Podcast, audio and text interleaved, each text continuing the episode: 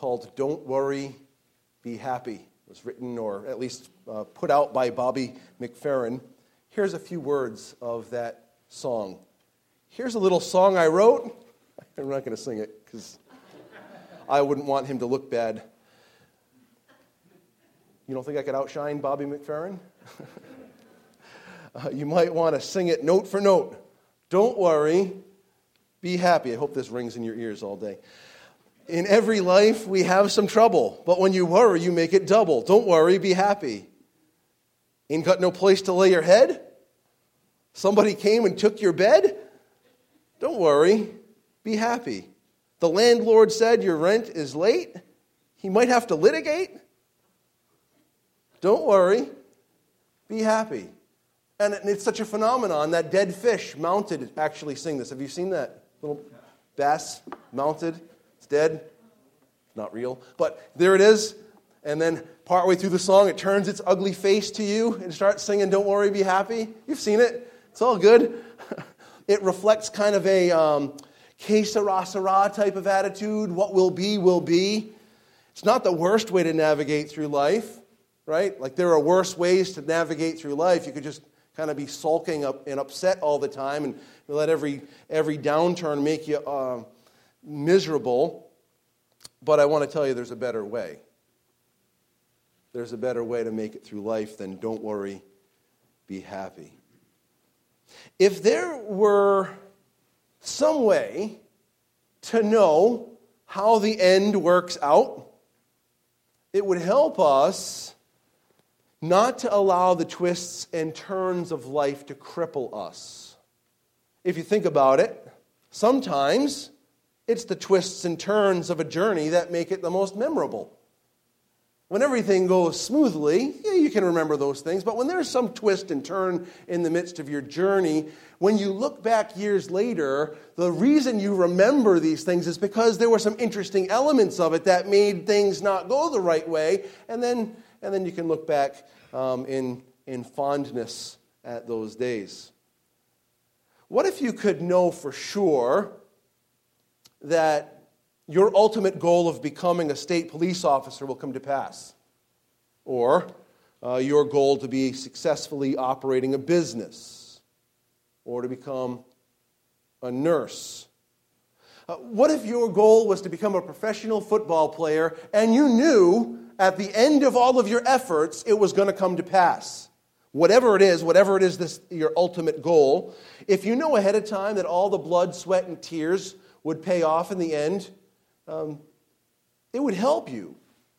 It would help you through the uncertain times to endure and even to embrace the difficulty in the midst of the journey. I propose to you that in many ways, Solomon is doing this to us about life in Ecclesiastes 8. He's letting us know there's an end. There are a lot of ups and downs, a lot of difficulties along the way, but the end will be okay for some of us. The end will be okay, and it makes the journey endurable, and it makes the journey interesting. In verses 1 through 9, he's going to tell us that wisdom helps us live under authority. Wisdom helps us live under authority. He'll tell us that in verses 1 through 9. And then in verses uh, 10 through 13, he's going to tell us that wisdom prepares us for death. And then in the last section, verses 14 through 17, he's going to tell us that wisdom helps us live through the anomalies of life, the things that we can't quite figure out, the things that don't go the way that we think they should. Wisdom will help us to navigate through this. Five times in this chapter, he's going to use the word wise or wisdom. He'll use it twice in verse 1. Look what it says. Verse 1 Who is like the wise? And who knows the interpretation of a thing? A man's wisdom makes his face shine, and the hardness of his, heart, uh, of his face is changed. So he uses wisdom and wise twice there. Verse 5. Verse 5 Whoever keeps a commandment will know no evil thing or will not experience the evil of a thing, and the wise heart will know the proper time and the just way. So he talks about the wise heart there. Now, uh, look at verse 16.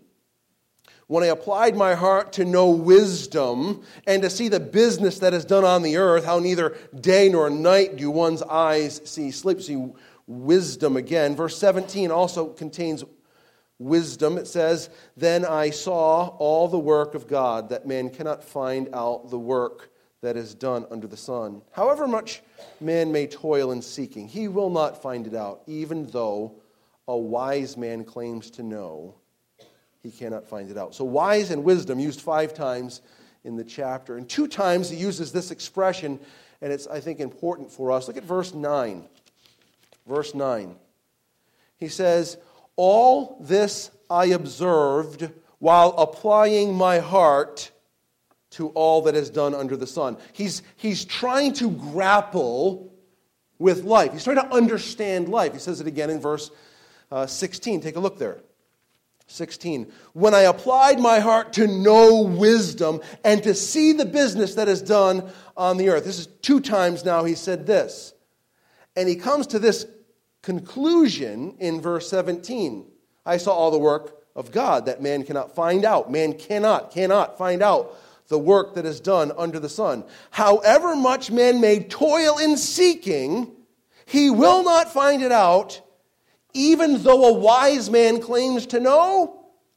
He cannot find it out. Yeah, go ahead and say you can figure it out. You think you know, but the reality is you really don't. If we said, okay, thanks for coming, go home, you would feel a little like cheated, wouldn't you?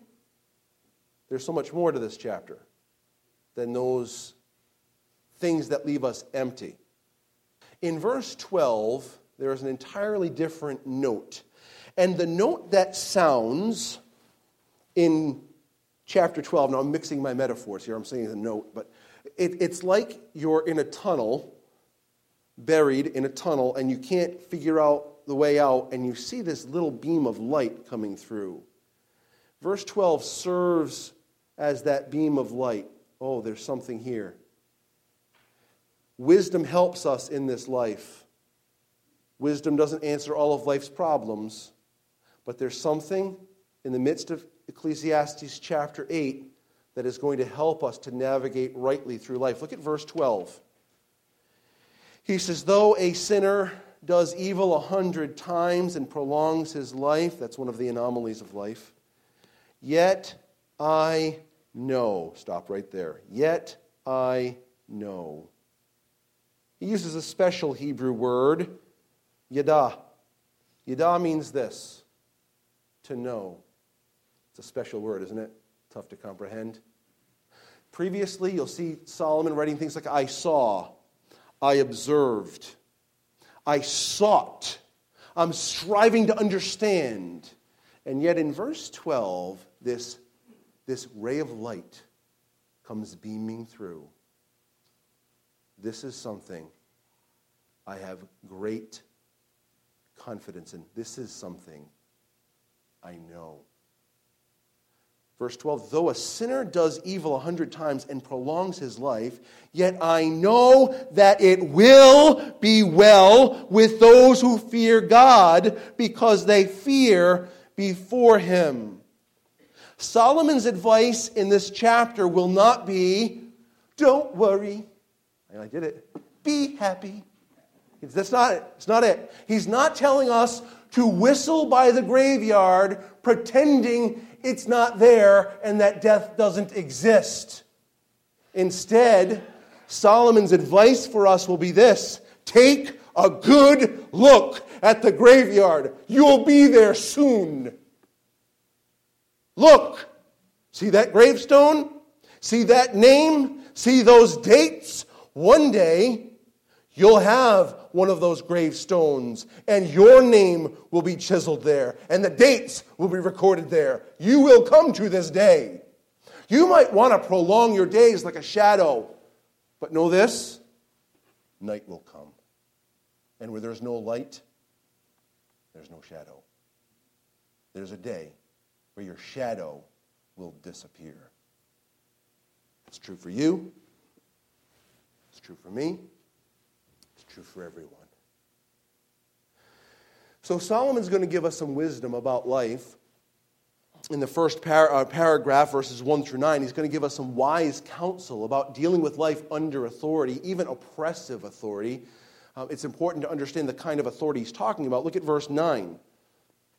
All this I observed while applying my heart to all that is done under the sun. When man had power over man to his hurt. The word power is dominion or authority. Uh, the, the word is used in uh, Nehemiah 5.15, uh, Esther 9.1, and then three times in the book of Ecclesiastes, all talking about authority, authority. And so he's talking about having an authority over you that has power to hurt you. That's the context of verses 1 through 9. So when we talk about having wisdom and living in that wisdom under authority, we're talking about an authority that has, has real, true power. Let's read verses 1 through 9 in their context, and then we'll try to work through it. Verse 1 Who is like the wise and who knows the interpretation of a thing? A man's Wisdom makes his face shine, and the hardness of his face is changed. I say, keep the king's command because of God's oath to him. Or you could read that because of the oath of God. Be not hasty to go from his presence. Do not take your stand in an evil cause, for he does whatever he pleases. For the word of the king is supreme. And who may say to him, What are you doing? Whoever keeps a command will know no evil thing, and the wise heart will know the proper time and the just way. For there is a time and a way for everything, although man's trouble lies heavy on him. For he does not know what is to be, for who can tell him how it will be? No man has power to retain the Spirit, or power over the day of death. There is no discharge from war, nor will wickedness deliver those who are given to it. All this I observed while applying my heart to all that is done under the sun, when man had power over man to his hurt. As we look at the advice, the big picture of advice from Solomon, that is, there's a graveyard, and one day you'll be in it. Learn from this. He says, between now and then, you may have oppressive authority over you. Deal wisely in that situation. That authority holds all the power earthly speaking. You may be able to influence that authority, but don't be willing to die on every hill. Yes, be concerned for the needs of mankind that are under his authority, but know the proper time and season for approaching the one who has power to cause hurt. You do not know how it will all work out, and you do not know and control your own destiny. That was my, that was my uh, paraphrase of verses 1 through 9. Wisdom helps us live under authority. We have to move with this, uh, move quickly through this. I've been, I've been wrestling with this text for quite some time, and there's so much here that we could exhaust, and we can't exhaust all of it, so we'll just have to hit and move through some. The first item that we want to notice under this heading, wisdom helps us live under authority, is wisdom can put us in position to influence authority. Verse 1 Who is like the wise and who knows the interpretation of a thing? A man's wisdom makes his face shine, and the, uh, the hardness of his face is changed. As you think of this, the, there's a biblical illustration that would come to our mind. And his name is Daniel. Daniel in the land of the Chaldeans. He and his friends taken as youths and given a portion of the king's meat and drink. And you'll remember the wisdom with which they operated through that situation, where they approached appropriately the authority over them to ask for and propose a situation that would enable them to keep the law that they felt strongly to keep while also being in, in adherence to the authority in their lives. And you'll notice at the end of the period of time of their testing that their countenance was um, greater than that of their companions. God caused their face to shine in a certain way. And you'll remember in chapter 2 of the book of Daniel that when there was a need for interpretation, guess, guess what ended up happening? God gave Daniel an interpretation and raised him up in the presence of Nebuchadnezzar. Uh, wisdom. Sometimes God will give us a position to influence authority, and in that circumstance, there is a very important way to navigate. Being abrasive and bold may have its proper context, but operating in wisdom is always necessary. As we move a little further in the text, wisdom tells us to live under the rule appointed over us. Verse 2 I say, keep the king's command because of God's oath to him. Again, I told you already in, in, the first reading through, it could be read because of the oath of God. It's very ambiguous in the Hebrew. I would tend to read it because of the oath of God rather than because of God's oath to him. Keep the king's command because God has entrusted to you a responsibility underneath the authority of those that he has appointed over you. And you can see that illustrated in Romans 13:1, which will be on the screen to my left and right. Let every person be subject to the governing authorities, for there is no authority except from God, and those that exist have been instituted by God. This is regularly brought to our attention. It's also mentioned in the book of 1 Peter, chapter 2. That's in the governmental sense. In, in the book of Colossians, chapter 3, in the book of Ephesians, chapter 6, in the book of Titus, chapter 2, in the employment type of sense, it is brought to our attention that there are authorities over us. And the Bible, in those texts, both Romans 13, 1 Peter chapter 2, Ephesians 6, Colossians 3, and Titus 2, in these places, God tells us to place ourselves underneath the authority that's over us. Operate wisely for the sake of your boss, for the sake of the government, or for the sake of the Lord. For you serve the Lord Christ.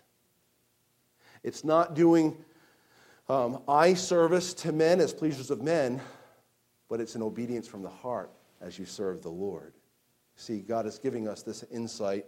Keep the king's command because of the oath of God.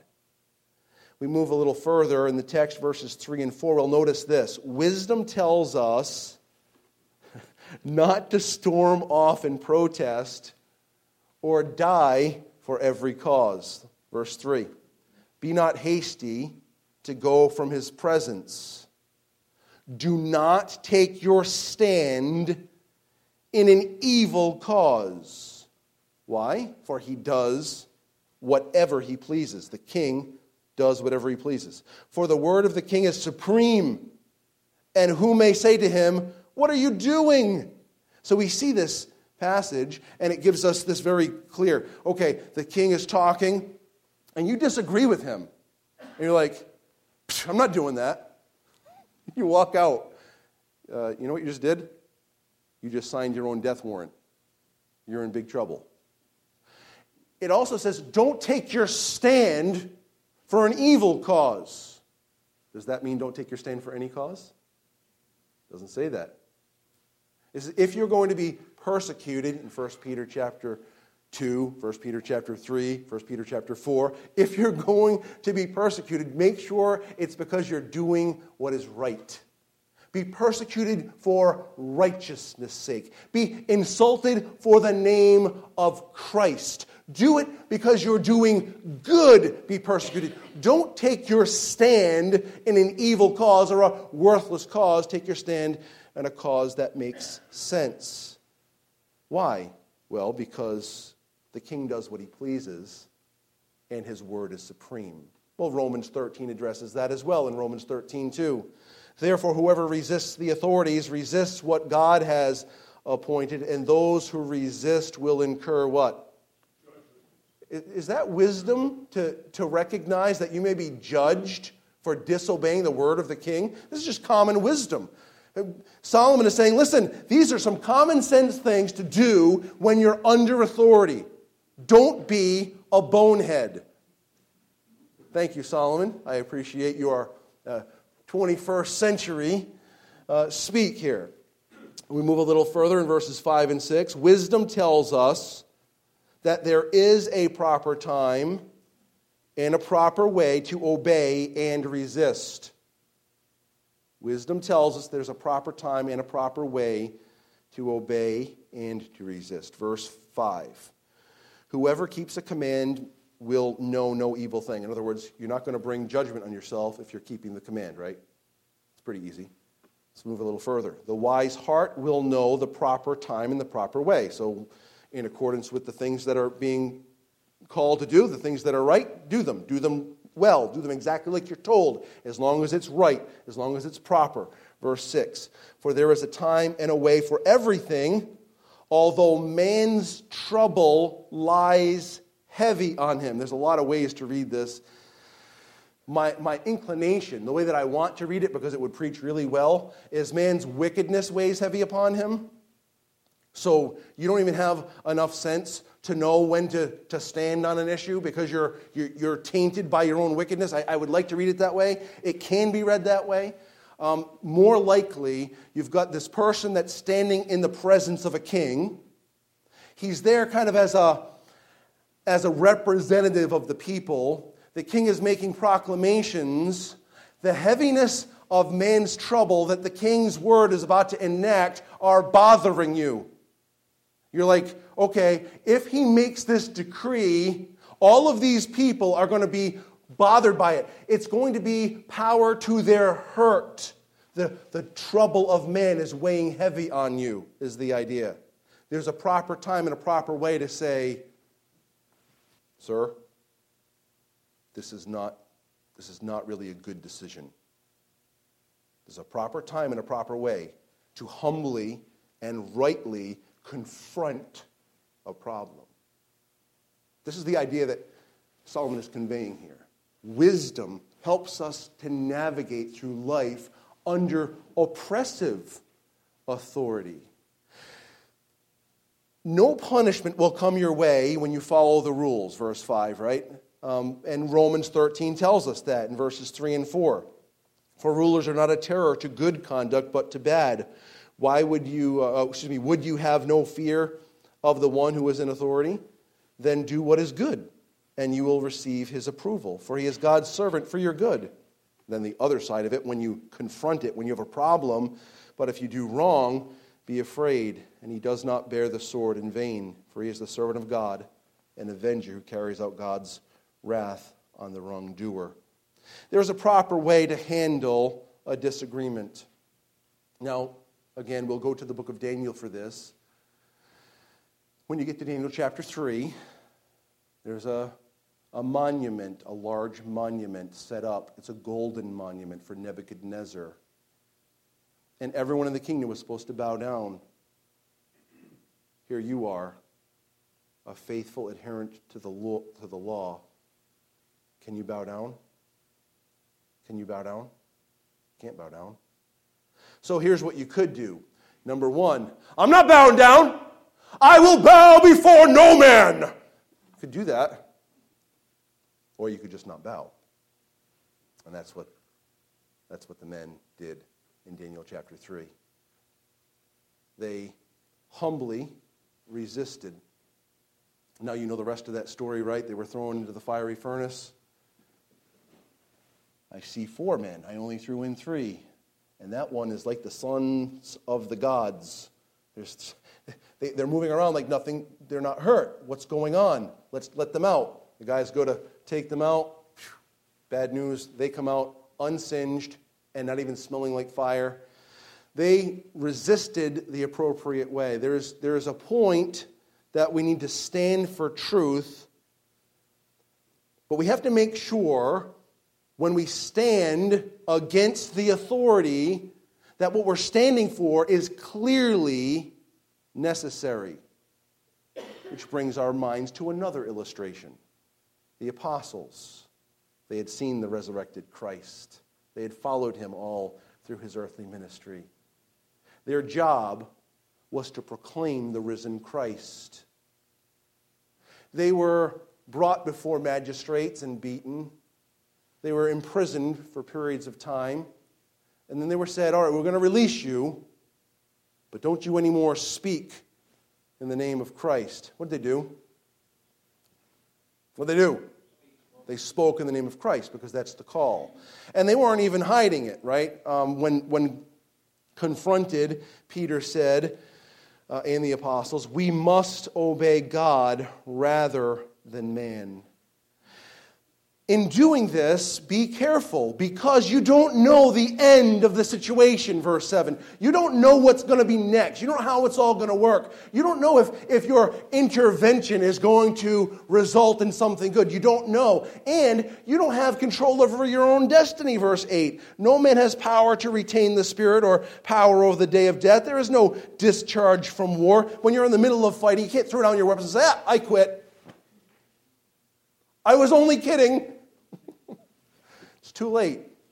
It's too late. There's, you don't have control over these things, and wickedness will never deliver those given to it. So Solomon's thinking, thinking through life, and he's thinking through situations when people are under authority, and, and, he, and he says, Here's some wise words. It's not going to rescue you, however. It's not enough. Wisdom helps us live under authority. As we move to the next portion, the next paragraph, verses 10 through 13. Wisdom prepares us for death. Look at verses 10 through 13. Then I saw the wicked buried. They used to go in and out of the holy place and were praised in the city where they had done such things. This also is vanity. Because the sentence against an evil deed is not executed speedily, the heart of the children of man is fully set to do evil. Though a sinner does evil a hundred times and prolongs his days, yet I know that it will be well with those who fear God because they fear before him. But it will not be well with the wicked, neither will he prolong his days like a shadow because he does not fear before God. He brings us to a cemetery. Notice he saw the wicked buried. Not just a person buried, he saw the wicked buried. Yet in this wicked man's burial, or woman's burial, People are praising him.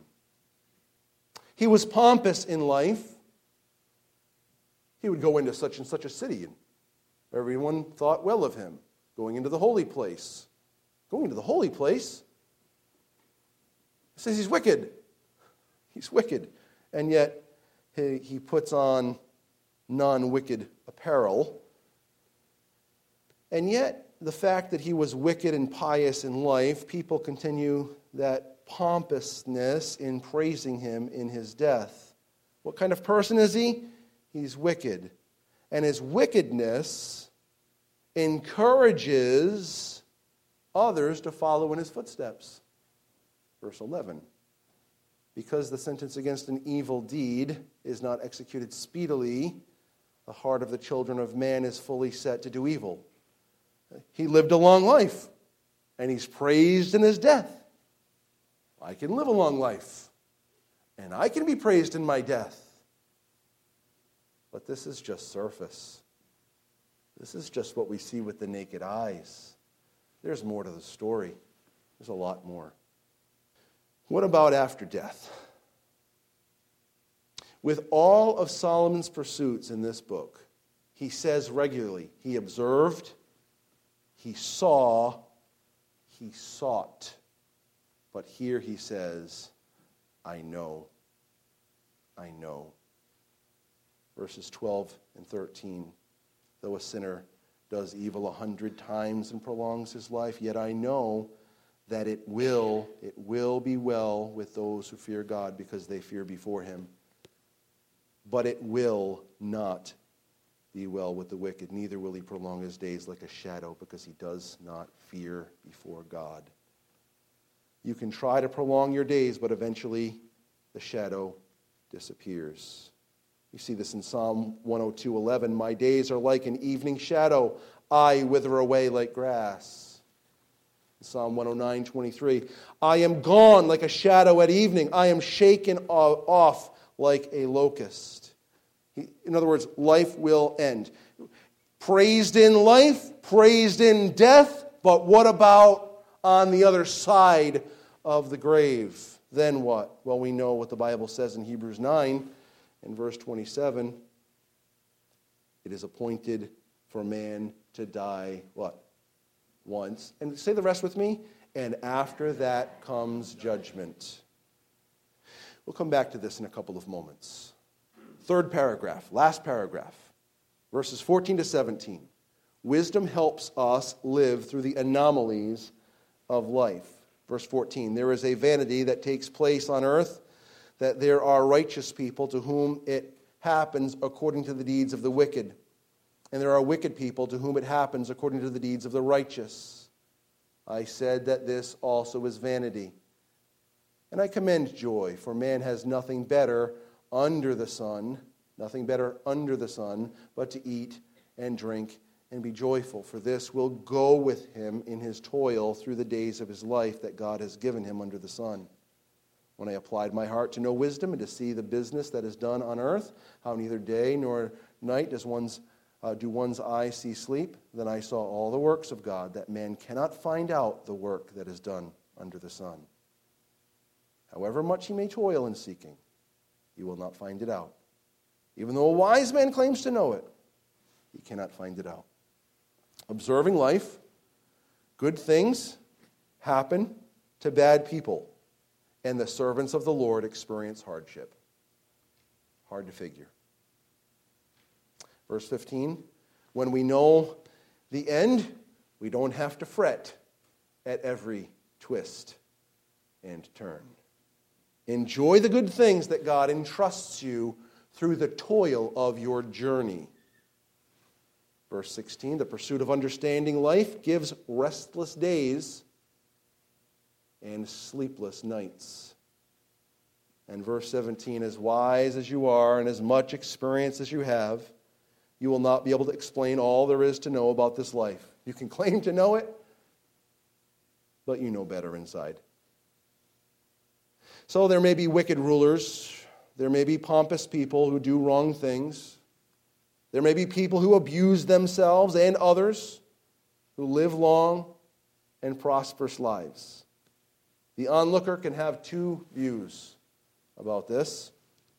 Number 11, uh, verse 11, excuse me. Verse 11. Here's one view we can take. Because the sentence of an evil deed is not executed speedily, the heart of the children of man is fully set to do evil.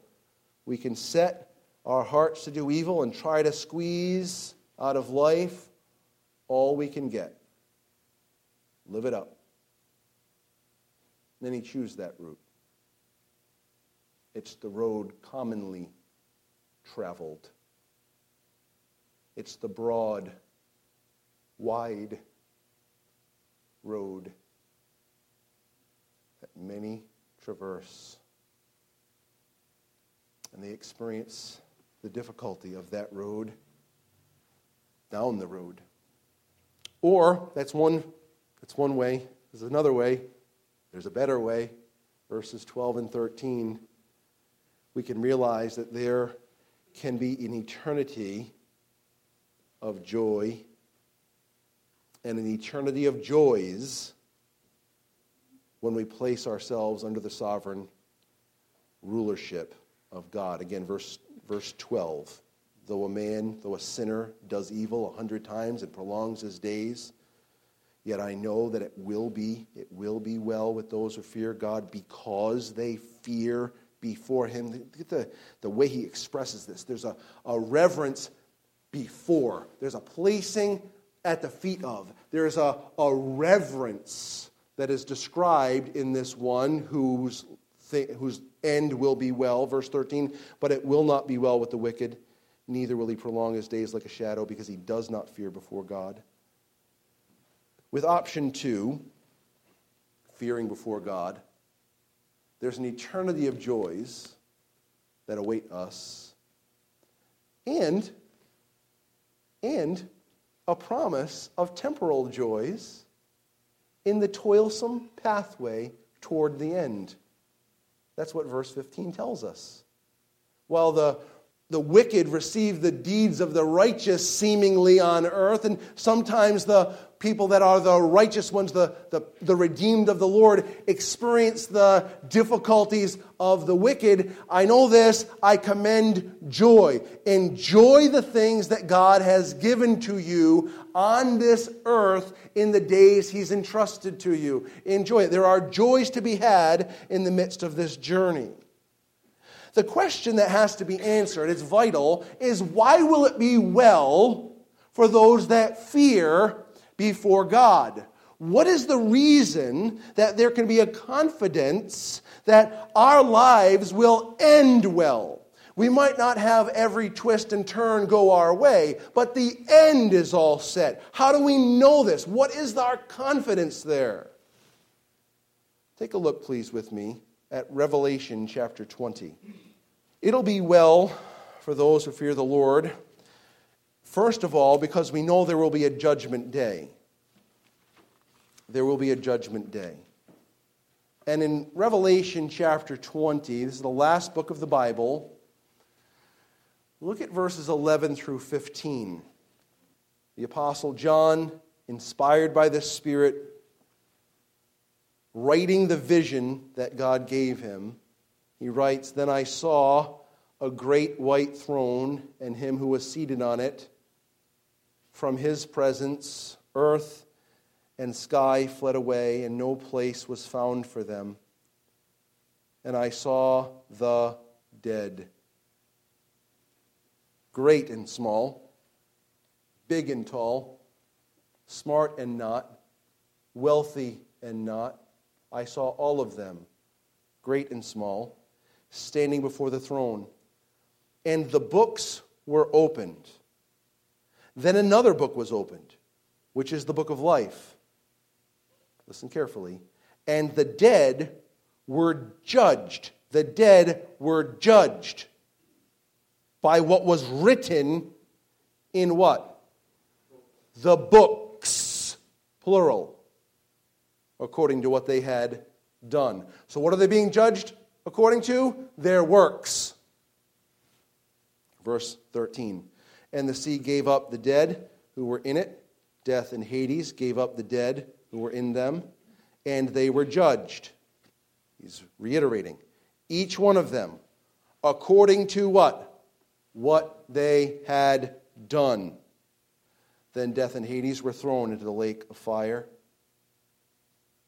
This is the second death, the lake of fire.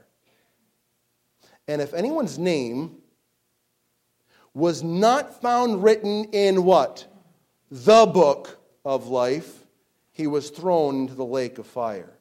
So, are there some in this concept that are not thrown into the lake of fire? Yes, the ones whose names are written in the book. Everyone else is judged according to the books. And the books contain what? The records of what they had done. This is why Solomon can clearly say, clearly say, it will not be well with the wicked. They will be judged according to their deeds, and their deeds are wicked. They will spend an eternity paying for their wicked deeds. But there's this other group the ones whose name, names are written in the book of life. These are the ones who have been redeemed. These people, all of their deeds have been cast upon Jesus, who became sin for us. He bore sin, the guilt of sin, the debt of sin, and the consequences of sin on the cross. The books for us do not read our wicked deeds, they read something else. Take a look at the screen here 2 Corinthians 5 21. For our sake, God made Jesus to be sin who knew no sin, so that in him, Jesus, we might become the righteousness of God. When Jesus took my sin upon him, he paid the debt for my sin. He was attributed with my sin. He paid for my wickedness. And when I turned from my sin and turned to the Savior, and God declared me righteous, that's called justification, God granted to me the righteous deeds and the righteousness of Jesus Christ. Why will it be well with those who fear before God? The one that fears before God knows that God's word is true. The one that fears before God recognizes themselves to be a sinner, recognizes, I deserve what happened to the rest of those that were in Revelation 2011. I should have my books opened and I should be judged according to those books. And I too should be thrown into the lake of fire that burns forever and ever. That's what I deserve. That's my rightful place. And yet, in the abundant mercy of a glorious God, He rescued me. And He took my sin and placed it upon His Son, who paid a just payment for my sin. Fearing before God says, I, I, I believe what you say, Lord. My sin should condemn me, but Jesus paid the debt. So I turn from my sin. I turn from my sin and I turn to Jesus Christ and I, and I come to him as he beckons me. And I believe him as he beckons me. And I do what the call of the gospel is believe on the Lord Jesus Christ and you shall be saved. This is what happens when a person fears before God. They recognize God to be true and right and fully authoritative, and us to be underneath his authority and doing as he says we should. And so we turn from our sin and we turn to Christ. We receive forgiveness of our sin and righteousness that lasts forever. Righteousness that could never be condemned. Righteousness that could never be questioned because it's not mine. When we do good, Sometimes you can look back and say, I was doing good for all the wrong reasons. Never could that be said about the righteous requirements that Jesus met. He always did what was right and pleasing in the eyes of the Father. And when we are granted his righteousness, it gives us a standing with God that could never be questioned. It will be well. It will be well for those who fear before God. So, my first question for you is right now, do you fear before God? Do you recognize Him to be the sovereign, authoritative ruler of everything? Do you? Do you see your sin as condemnable and thus see yourself as worthy of condemnation? I do. A person that fears before God would never say, I can justify myself with my actions. Because a person that fears before God sees the incredible purity of who he is and the complete righteousness of what he does and says, I can never compare. I could never meet that standard. Do you fear before God? Have you turned from your sin? Have you turned to Christ for salvation? Do you fear before him? It will be well with you if that's the case. And so, if we know the end, that it will be well, and oppression comes our way, and the wicked prosper, And we receive what we consider to be the deeds of the wicked, the rewards of the wicked. And your life twists and turns. It goes up and it goes down. There are good times and bad times, difficulties and joys. When that happens, but you know the end, you don't have to whistle by the graveyard and pretend it won't happen. You can say, Yeah, my name is going to be written there. I will have an end date. And when I do, hallelujah, Amen. I'll be with Jesus Amen. forever. And joy will be unending in the process. Right now, as the things turn left, right, up, down, it's all right, Lord. I'm going to remember this. I'll be able to look back and see what you did with this. This is, this is part of the journey. Enjoy the good things that He entrusts to you during the days that are under the sun. And you can do that because you know what lies beyond the sun. Let's pray.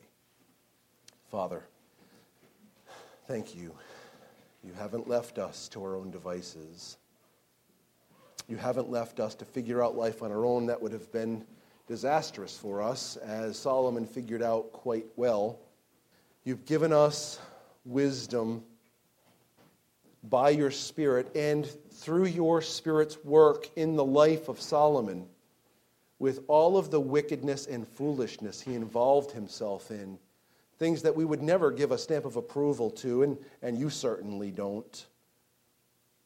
But you, in your unbelievable sovereignty, have used his wickedness to result in such wisdom for us to know how to live.